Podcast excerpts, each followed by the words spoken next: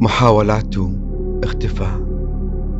المشهد 18. أكيد صار لكم أكثر من سنة. بدأت تصير لطيف وحبوب ورومانسي، عزايم عشاء، طلعات وهدايا. غبية غبية، أنا غبية أصلا، أنا غبية. كان لازم أفهم وأحس بهيدا الشعر. كذا فجأة حب واهتمام من وين؟ أسبوع رايح دورة للعاصمة ويومين رحلة ولا سفرة مع زملاء العمل والشباب، وأنا مصدقة. وطلعت المفاجأة ويا الربع، استخبر مهلا بالتليفون حتى ما يمديك تجي البيت من الدوام، على طول هناك. يا طمامتش هاني، ويا طمامتش جاز الشنط وترتب الثياب والعطور حتى وزرتك وانينك، وانا فرحانة بيضة وجمعة بولادي.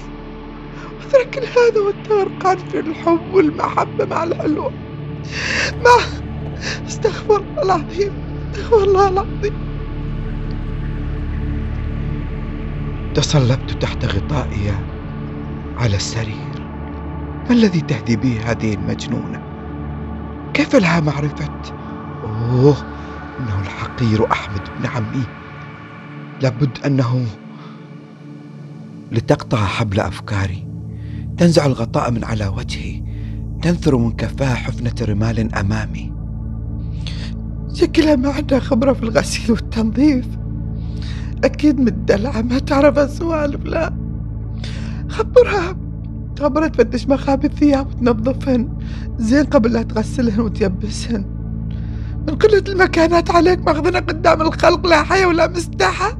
أنا حرمتك حرمتك، ما أصير أقاومتك قدام الناس وأنت مقاودنها أشكرا أنكرا. استغفر الله العظيم، استغفر الله العظيم. صدق حدسي، إنه أحمد الملعون. نهضت من فوري متجها نحو باب الغرفة، هاما بالخروج.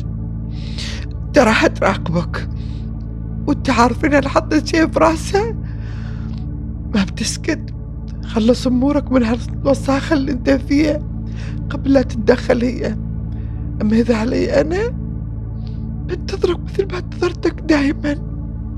أنا عارفة يمكن أنا مقصرة، بس بحاول أكون أفضل عشانك، وعارفة إنها نزوة وبتروح. صح، قل لي صح. استمعت لها، ركضت نحوها، احتضنتها وأنا أكفكف دموعها وأقدم اعتذاراتي الكثيرة لها. تشبثت بي بقوة، تستحلفني أن أنظف نفسي من كل تلك الأمور حتى لا تصل لأهلها وتحدث أمورا لا يجب أن تحدث. تجاهلت تهديدها المبطنة بأهلها لأسألها عن من أخبرها وكيف، لتخبرني بأنها صدفة سمعت والدتي تحدث أحدا ما على الهاتف حين شهقت على البحر؟ محاضنها قدام اللوادم؟ حسب الله عليك من ولد. لتدرك هنية بأنني المقصود.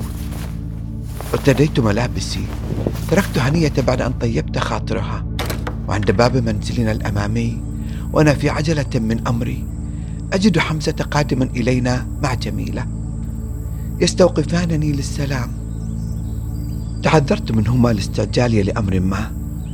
تمسك جميلة بيدي هامسة لي: لا تنسى أمك جنتك ونارك، وأبوك عزته وشرفه أكبر من أي رغبات مجنونة. عندك حرمة عزك وتحترمك، ولادك يطالعوا الله ويطالعوك. قبل هالشي كله حياتك الغالية علينا كلنا، ولا نسيت؟ ترى كلنا هالشي في بالنا، وعايشين الخوف والرعب اللي أمك عايشتنا وزيادة. وإذا في لحظة ضعف أنت نسيت، أرجوك تذكر، تذكر. صدمتني كلماتها لتتركني وتدخل المنزل دون أن تلتفت لي أو ألتفت لها. سار حمزة بجواري حتى باب السيارة، وهو ينظر إلي في صمت، وأنا أنفاسي تتلاحق متأطئا رأسي، تتآكلني الأفكار لينطق بعدها: خلص السالفة بسرعة ولقيت، وذاع الجو انت تعرفني برتبك مع اللي أحلى وأجمل وأفسق بعد.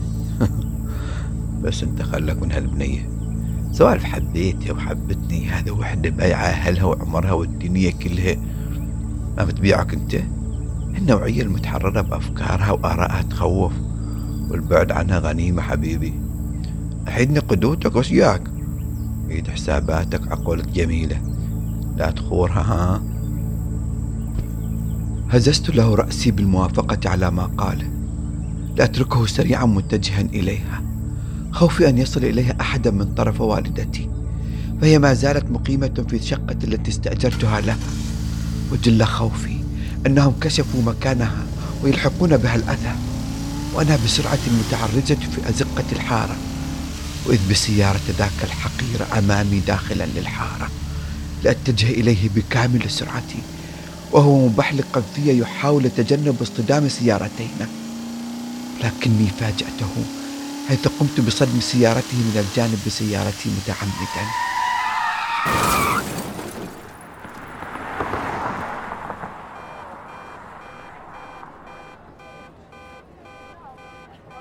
لأترجل له راكضا وهو يحاول الهرب بالنزول من سيارته التي علق بابها. لا أعرف كيف فتحت ذاك الباب لأجره من جيب ثوبه وأنزل عليه بكيل من الضربات دون وعي مني، وهو محاولا الدفاع عن نفسه بلكمي، صارخا مستنجدا من شدة اندفاعي في ضربه، ولكن دون جدوى. فقدت السيطرة على نفسي لأول مرة في حياتي، وكأني أطبق عليه كل ما شاهدته من معارك القتال في الأفلام الغربية على جسد هذا المعتوه الذي سقط أمامي متهالكا بعد أن فكه الناس المتجمهرين من قبضتي، والكل على وجوههم علامات الدهشة والاستغراب. كيف لهذا المنطوي والمسالم أن يكون عنيفا لهذه الدرجة؟ لأتنبه لنفسي بعدها. ويحي، ما الذي فعلته؟ كيف لي ضرب أحد ما، وبالأخص ابن عمي أمام الملأ؟ كيف لي فعل ذلك وكل هؤلاء حولي؟ يا لمصيبتي الكبرى، كيف سأنجو من عقاب أمي لذلك؟ كيف لي أن أختفي؟ يتبع